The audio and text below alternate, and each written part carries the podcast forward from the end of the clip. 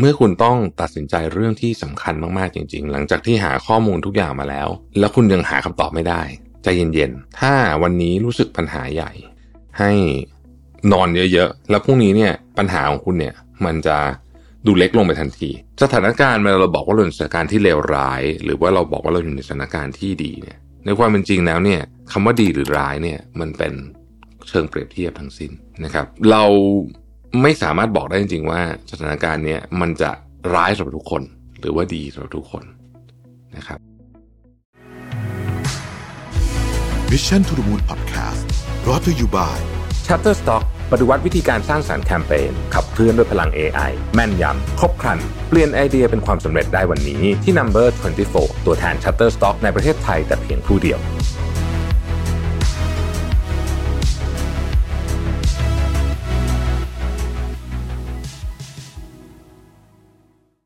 สวัสดีครับยินดีต้อนรับเข้าสู่ Mission to the Moon Podcast นะครับคุณอยู่กับโรเบิร์ตานุสาหะครับ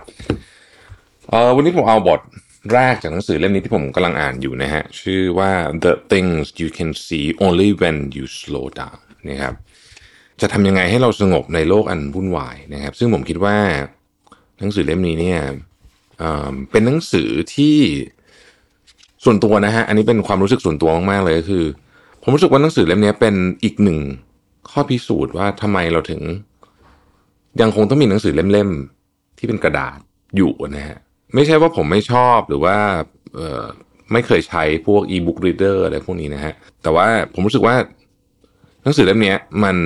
มันอ่านผ่านกระดาษ แล้วก็จดอะไรในหนังสือผ่านปากกาเนี่ยทำได้ดีกว่าเยอะเลยนะครับ อาจจะเป็นผมคนเดียวเปล่าไม่รู้แต่ว่าผมเชื่อว่าหลายท่านก็น่าจะชื่นชอบหนังสือกระดาษอยู่เพราะจริง ๆ เนี่ย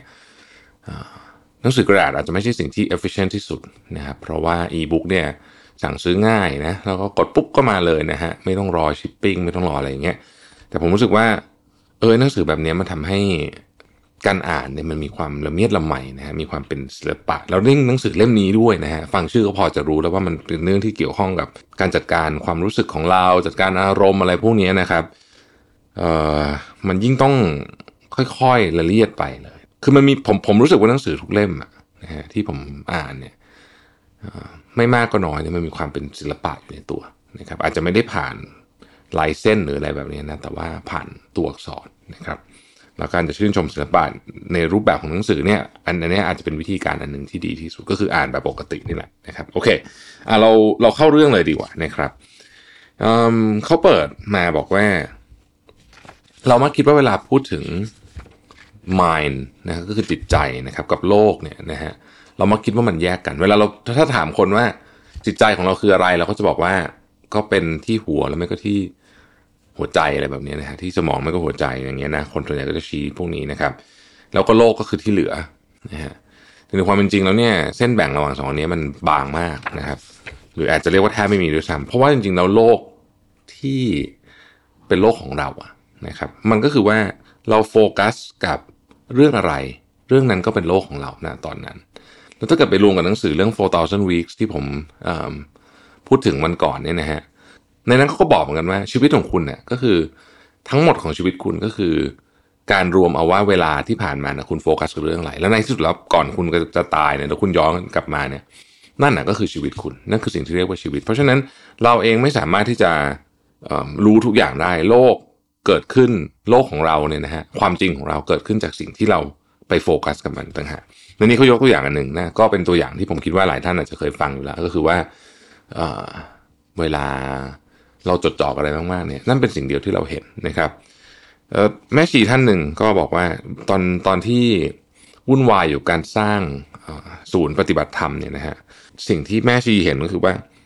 ตอนปูตอนมุงหลังคานะฮะก็จะเห็นแต่หลังคาเข้าใจแต่เรื่องหลังคาหลังคากระเบื้องมันหนายังไงบางยังไงอะไรต้องซ้อนอะไรอะไรแบบนี้นะฮะพื้นก็จะเห็นแต่พื้น เวลาตอนปูพื้นก็เห็นแต่พื้นเขาบอกว่านั่นแหละคือวิธีการที่เรามองโลกก็คือ เรามองผ่านสิ่งที่เราสนใจอยู่นะตอนนั้นนะครับคือเวลาเรามองโลกแบบนี้ คือโลกเราเป็นแบบนี้เนี่ย ก็คือว่าโลกเนี่ยมันก็เป็นของมันอยู่แล้วแหละนะฮะโลกจริงๆอะมันก็ดำเนินการของมันไปนะครับ เราอะเป็นคนที่ ไปแปลความหมายของมันใช้คำนี้แล้วกันนะครับ เราไปเป็นคนที่เราไปเลือกว่าเราจะไปโฟกัสที่จุดไหนนะฮะแล้วก็เราก็ดึงอันนั้นแหละมาเป็นความจริงของเราสำหรับเราเนี่ย เวลาจิตเวลาจิตใจเราพักนะครับ โลกก็พักด้วยนะครับ เราตื่นโลกก็ตื่นด้วยอะไรอย่างเงี้ยนะเพราะฉะนั้นจริงๆถ้าถ้าพูดในแง่มุมนี้เนี่ย เราจะเห็นว่าโลกข้างนอกของเราเนี่ยนะครับ มัน เป็นการสะท้อนสิ่งที่อยู่ในจิตใจของเรา แล้วมันเป็นเรื่องเดียวกันเลยนะฮะมันมันหลอมรวมกันด้วยกันเลยก็ว่าได้นะฮะในเวลาที่จิตใจของเราเนี่ยมันยุ่งเหยิงวุ่นวายหรือมีเสียงเยอะๆโลกก็จะวุ่นวายไปด้วย ในเวลาที่จิตใจของเราเนี่ยสงบนะครับ โลกก็จะสงบไปด้วยนะครับ การเข้าใจในนี้เขาเขียนนะว่าการเข้าใจจิตใจของเราเองเนี่ย สำคัญพอๆกับความพยายามที่จะเปลี่ยนแปลงโลก เวลาเราอยากบอกว่าเราอยากเปลี่ยนโลกเลยนะครับ จริง ๆ มันคือการเปลี่ยนโลกในมุมมองของเรานั่นเอง ผู้เขียนเนี่ยเขาบอกว่าเวลาขึ้นสมมติว่าขึ้นรถไฟใต้ดินนะครับ แล้วคนมันเยอะแม่นะฮะเราจะหงุดหงิดกับคนเยอะๆก็ได้นะครับ หรือว่าเราจะรู้สึกว่าเออสนุกดีนะ วันนี้ไม่ต้องจับราวก็ได้เพราะว่าคนเยอะมากยังไงก็ไม่ล้มอยู่แล้วครับ คนเราแต่ละคนเนี่ยเจอเหตุการณ์เหมือนกัน จะปฏิบัติต่อเหตุการณ์นั้นแตกต่างกันนะครับ มันไม่ใช่ว่าสถานการณ์นั้นน่ะทำให้เราดีใจหรือเสียใจหรือหงุดหงิดหรืออะไรก็แล้วแต่เนี่ย แต่ว่ามันเป็นมุมมองของเราต่อสถานการณ์นั้นต่างหากนะครับเขาบอกว่าเปรียบเทียบกับทอร์นาโดนะครับทอร์นาโดเนี่ยไม่ได้น่ากลัวแค่ตัวมันเองนะฮะไม่ไม่ได้น่ากลัวแค่ตัว การเกิดทอร์นาโดขึ้น แต่มันน่ากลัวของที่มันพัดมาด้วยนะครับ เวลาเราเวลาเราไม่มีความสุขนะฮะมันคล้ายๆทอร์นาโด มันไม่ใช่ความความทุกข์ของเราเนี่ยมันไม่ได้เกิดขึ้นจากเหตุการณ์นั้นอย่างเดียว แต่มันเกิดขึ้นจากเพราะว่าสมองของเราเนี่ย หรือว่าจิตใจของเราเนี่ยนะฮะไม่ยอมออกจากไอ้วังบนของความทุกข์นี้ด้วยนะครับ หรือว่ากระโดดเข้าไปคลุกวงในตั้งแต่แรกไปด้วยซ้ำสิ่งที่เป็นความจริงของโลกนี้ก็คือว่า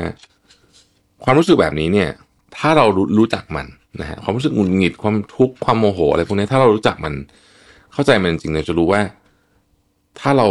ไม่กระโดดเข้าไปทำอะไรกับมันเนี่ยนะแป๊บหนึ่งเนี่ย พลังงานมันก็จะค่อยๆ อ่อนลงอ่อนลง แล้วมันก็จะหายไป เวลาเนี่ยครับ มันเลยเป็นสิ่งที่ช่วยทุกอย่างนะเขาบอกว่าเวลาในที่นี้ไม่ได้หมายถึงเวลานานด้วยนะบางทีเนี่ยแค่ไม่กี่นาที ถ้าเราไม่กระโดดลงไปอยู่กับมันเนี่ยนะฮะเราก็จะเริ่มเห็นว่าพลังงานมันเริ่มเปลี่ยนไป รูปร่างหน้าตาของมันเริ่มเปลี่ยนไป สถานการณ์เวลาเราบอกว่าเราอยู่ในสถานการณ์ที่เลวร้าย หรือว่าเราบอกว่าเราอยู่ในสถานการณ์ที่ดีเนี่ย ในความเป็นจริงแล้วเนี่ยคำว่าดีหรือร้ายเนี่ยมันเป็นเชิงเปรียบเทียบทั้งสิ้นนะครับเเราไม่สามารถบอกได้จริง ๆ ว่าสถานการณ์เนี้ยมันจะร้ายสำหรับทุกคน หรือว่าดีสำหรับทุกคนนะครับ ถ้าใครจำนิทานเรื่องหนึ่งได้ ซึ่งไม่ได้อยู่ในเล่มนี้นะแต่ว่าผมจำเข้าโครงได้แล้วกันอาจจะเล่าไม่ถูกเป๊ะๆนะครับ มันเป็นนิทานจีนนะครับ ที่ชื่อโชคดีโชคร้ายนะฮะเอ่อเรื่องมันประมาณเนี้ยประมาณว่ามีคุณลุงคนหนึ่งนะฮะแกก็มีม้าอยู่ตัวนะฮะวันหนึ่งม้ามันวิ่งหายไป ชาวบ้านแถวนั้นก็เอ่อมารู้ปุ๊บก็มามาคุยกับแกว่าเออโชคร้ายเลยเนาะอะไรอย่างเงี้ยประมาณเนี้ยนะฮะที่มาวิ่งหายไปนะครับ คุณลุงก็บอกว่า ยังไม่รู้หรอกว่าจะจะเป็นเรื่องดีหรือเป็นเรื่องร้ายนะครับ คนก็งงๆว่าทำไมแกคิดว่าจะเป็นเรื่องดีเป็นเรื่องร้ายได้นะครับสักพักหนึ่งนะฮะสักพักนึงก็คือนานเหมือนกันอาจจะหลายวันนะหรือเป็นสัปดาห์เนี่ยนะครับ เจ้าม้าก็กลับมานะครับ ไม่ได้กลับมาตัวเดียวด้วยพาม้าตัวอื่นกลับมาด้วยนะฮะก็เลยตอนนี้ก็เลยมีม้าเพิ่มนะครับ เพื่อนบ้านก็มาละมาแสดงความยินดีนะครับคราวนี้นะครับ บอกว่าดีใจด้วยนะได้มาเพิ่มมาอะไรประมาณเนี้ยนะฮะแต่ว่าคุณลุงแกบอกว่า ไม่รู้หรอกว่าเรื่องนี้จะเป็นเรื่องดีหรือเป็นเรื่องร้ายนะครับ สักพักหนึ่งนะฮะลูกชายแกก็เอาม้าไปขี่นะแล้วก็ประสบอุบัติเหตุนะครับ ตกมาขาหักนะฮะก็เหมือนนะเพื่อนบ้านก็มาอีกนะฮะบอกว่า เออแหมแบบขอแสดงความเสียใจด้วยนะอะไรเงี้ยนะครับไม่เหมือนกับว่าคล้ายๆว่าเออแสดงความเสียใจที่ลูกชายตกมานะฮะแต่คุณลุงก็ตอบเหมือนเดิมเองบอกว่า ก็ไม่รู้หรอกว่าจะเป็นเรื่องดีหรือเป็นเรื่องร้ายนะฮะ สักพักหนึ่งก็เกิดสงครามนะครับ แล้วก็คนผู้ชายเนี่ยก็ถูกเกณฑ์ทหารไปหมดนะฮะคนที่ยังพอไปรบได้เนี่ยนะครับ เว้นลูกชายคุณลุงไว้เพราะว่าขาหักอยู่นะก็เลยรอดไป ปรากฏว่าคนทั้งหมู่บ้านเนี่ยที่ไปเนี่ยตายหมดเลยในสงครามนะฮะก็เหลือลูกชายคุณลุงอยู่รอดอยู่นั่นเองนี่แหละ ก็คืออความหมายนะฮะ ของว่าบางทีเราไม่รู้หรอกว่ามันจะเป็นเรื่องดีหรือเรื่องร้าย หรือว่าจริง ๆ มันมันอาจจะไม่ได้เป็นอะไรเลยก็ได้จริง ๆ แล้วนะครับ ทีนี้ในหนังสือก็พูดต่อนะฮะเขาบอกว่าบางทีเวลาเรามีความเจ็บปวด เราไม่ต้องรีบที่จะพยายามทำให้มันหายก็ได้ เพราะว่าบางทีเนี่ยมันมีแต่เวลาเท่านั้นแหละที่จะทำให้มันหายได้นะครับ เขาบอกว่าถ้าเกิดว่าความทรงจำของคุณ นะฮะหรือสิ่งที่มันอยู่ในหัวคุณทำให้คุณเกิดความทุกข์ลองพยายามฝึก ลองพยายามฝึกการอยู่กับปัจจุบันดูนะครับ เพราะว่าทันทีที่คุณดึงความสนใจของคุณมาอยู่ที่ปัจจุบันแล้วเนี่ยนะฮะอดีต หรือความกังวลเนี่ยนะฮะมันก็จะเงียบลงในตรงนั้นเขายังบอกอีกว่าถ้าวันนี้รู้สึกปัญหาใหญ่นะครับ รู้สึกว่าเป็นปัญหาใหญ่เนี่ยนะครับ ให้นอนเยอะๆ นะแล้วพรุ่งนี้เนี่ยปัญหาของคุณเนี่ยมันจะดูเล็กลงไปทันทีแล้วก็วิธีนี้ได้ผลเสมอจริง ๆ นะครับ ลองไปปฏิบัติดูได้ แล้วก็เขายังพูดถึงอีกหลายเรื่องนะฮะทำนองว่า จริง ๆ เนี่ยคนที่เข้าใจโลก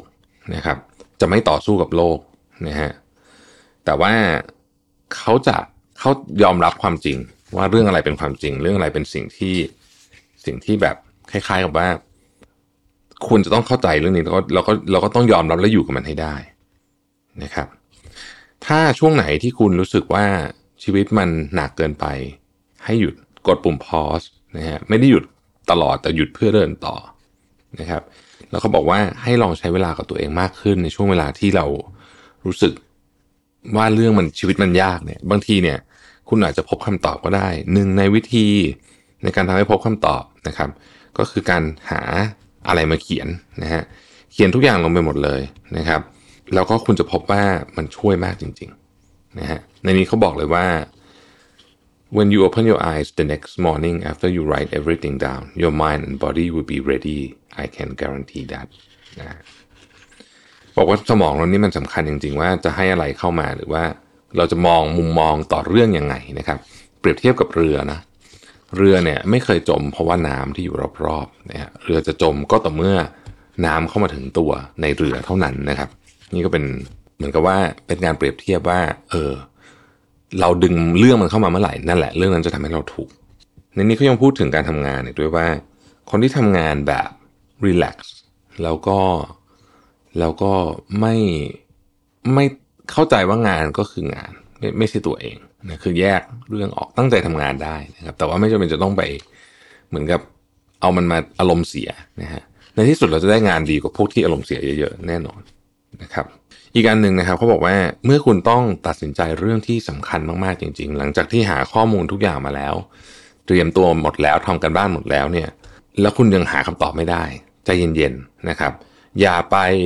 คล้ายๆกับว่าพยายามคิดต่อทั้งที่เราคิดมาหมดแล้วดีหมดแล้วเนี่ยนะฮะบางทีสิ่งที่ดีที่สุดเนี่ยคือเวลาและการนอน ปล่อยให้เราเนี่ยนอนเยอะๆนะครับ แล้วก็ปล่อยเวลาไปสักพักหนึ่ง เดี๋ยวจิตใต้สำนึกมันจะทำงานนะฮะแล้วคำตอบจะมาสู่เราเองหลายคนเนี่ย ตื่นนอนมาได้คำตอบ บางคนออกไปเดินได้คำตอบบางคนอาบน้ำอยู่ได้คำตอบ กับเรื่องที่ยากที่สุดนะฮะเขาบอกว่า นี่คือวิธีการทำงานของการตัดสินใจที่ยากที่สุดเนี่ยทำแบบนี้จะดีนะครับเพราะฉะนั้นเขาบอกว่าทุกอย่างเนี่ยต้องใช้เวลาทุกอย่างต้องใช้เวลาไม่สามารถที่จะเร่งกระบวนการอะไรให้มันแบบเกินไปได้นะครับ ผมนึกถึงว่าเวลาเราจะทำเรื่องพวกนี้เนี่ย เราถ้าเราให้โอกาสเวลาทำงานบ้างใช้คำนี้แล้วกันนะฮะ บางทีเป็นเรื่องที่ดี แต่เราต้องรู้นะว่าจังหวะนี้เนี่ยเราถึงเวลาแล้วที่ควรจะให้เวลาทำงานนะครับเช่นการตัดสินใจเรื่องสำคัญสาคัญเนี่ยบางทีถ้าเราหาข้อมูลมาทั้งหมดแล้ว ทุกอย่างมันแบบครบถ้วนสมบูรณ์แล้วเนี่ยบางทีเราต้องปล่อยนิดนึงนะเราต้องปล่อย ผมก็ทำแบบนี้นะฮะแต่คือเราก็รู้ว่ามันมีเดทไลน์เมื่อไหร่ใช่ไหมเราก็สมมติวันนี้หาข้อมูลหมดละทุกอย่างรู้เรื่องหมดละจริงๆ ผมมีการตัดสินใจที่สำคัญมากที่ต้องทำเร็วๆเนี่ยเราก็รู้ข้อมูลหมดแล้วเรื่องต่างๆหมดแล้วเนี่ยนะฮะเรายังคิดไม่ออก นะครับ ไม่เป็นไร ปล่อยให้มันทิ้งไว้ก่อนนะฮะแล้วก็เราก็เราก็ทำชีวิตของเราปกตินะครับอย่าไปนึกถึงมันเยอะ เดี๋ยวสักพักมันคิดออกเองนะผมเป็นแบบนี้เยอะมากเลยนะฮะพอคำตอบมันมาปุ๊บมันมาแบบชัดเจนมากเลยมันมาแบบโอ้โหเคลียร์มากเลยนะฮะบางทีแล้วมันเป็นอย่างในหนังสือเขียนจริงๆบางทีเดินเดินอยู่ ไม่ได้คิดถึงเรื่องนี้เลยนะครับบางทีเดินซื้อของอยู่อะไรอย่างเงี้ยอยู่ดีคำตอบมันมาเฉยเลยนะครับผมเชื่อว่าหลายคนก็มีประสบการณ์ทำนองนี้เช่นกันนะฮะหนังสือเล่มนี้ เป็นหนังสือที่ดีมาก แล้วก็ผมคิดว่าอ่านแล้วมันคือมันเป็นเรื่องที่เบสิกแหละทุกคนอาจจะเข้าใจแล้วก็รู้อยู่แล้วนะฮะ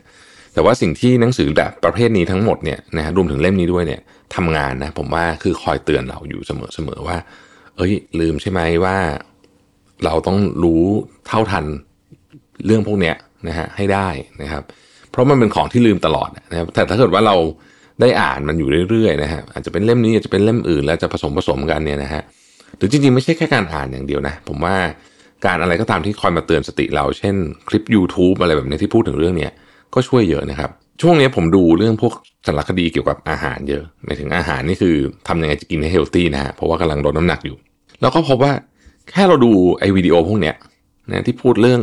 IF พูดเรื่องอาหารกินยังไงดีไม่ดีอะไรเงี้ยแค่เราดูวิดีโอพวกเนี้ยเราก็จะหักห้ามใจในวันนั้นน่ะ เกี่ยวกับเรื่องอาหารเนี่ยได้ดีขึ้นเยอะมากเลยนะครับ เช่นเดียวกันกับหนังสือที่เกี่ยวกับเรื่องเรื่องสติเรื่องอารมณ์เรื่องอะไรพวกเนี้ยผมคิดว่าถ้าเราเติมข้อมูลเรื่องพวกนี้เข้าไปอยู่เรื่อยๆนะฮะเราก็จะไม่หลุดหลงไปมากนักนะครับ คิดว่าเป็นสิ่งที่ ถ้าเรายังไม่เก่งมากเนี่ย อันนี้จะเป็นวิธีการที่ดีคือคอยย้ำเตือนอยู่เรื่อยๆ นั่นเองนะครับ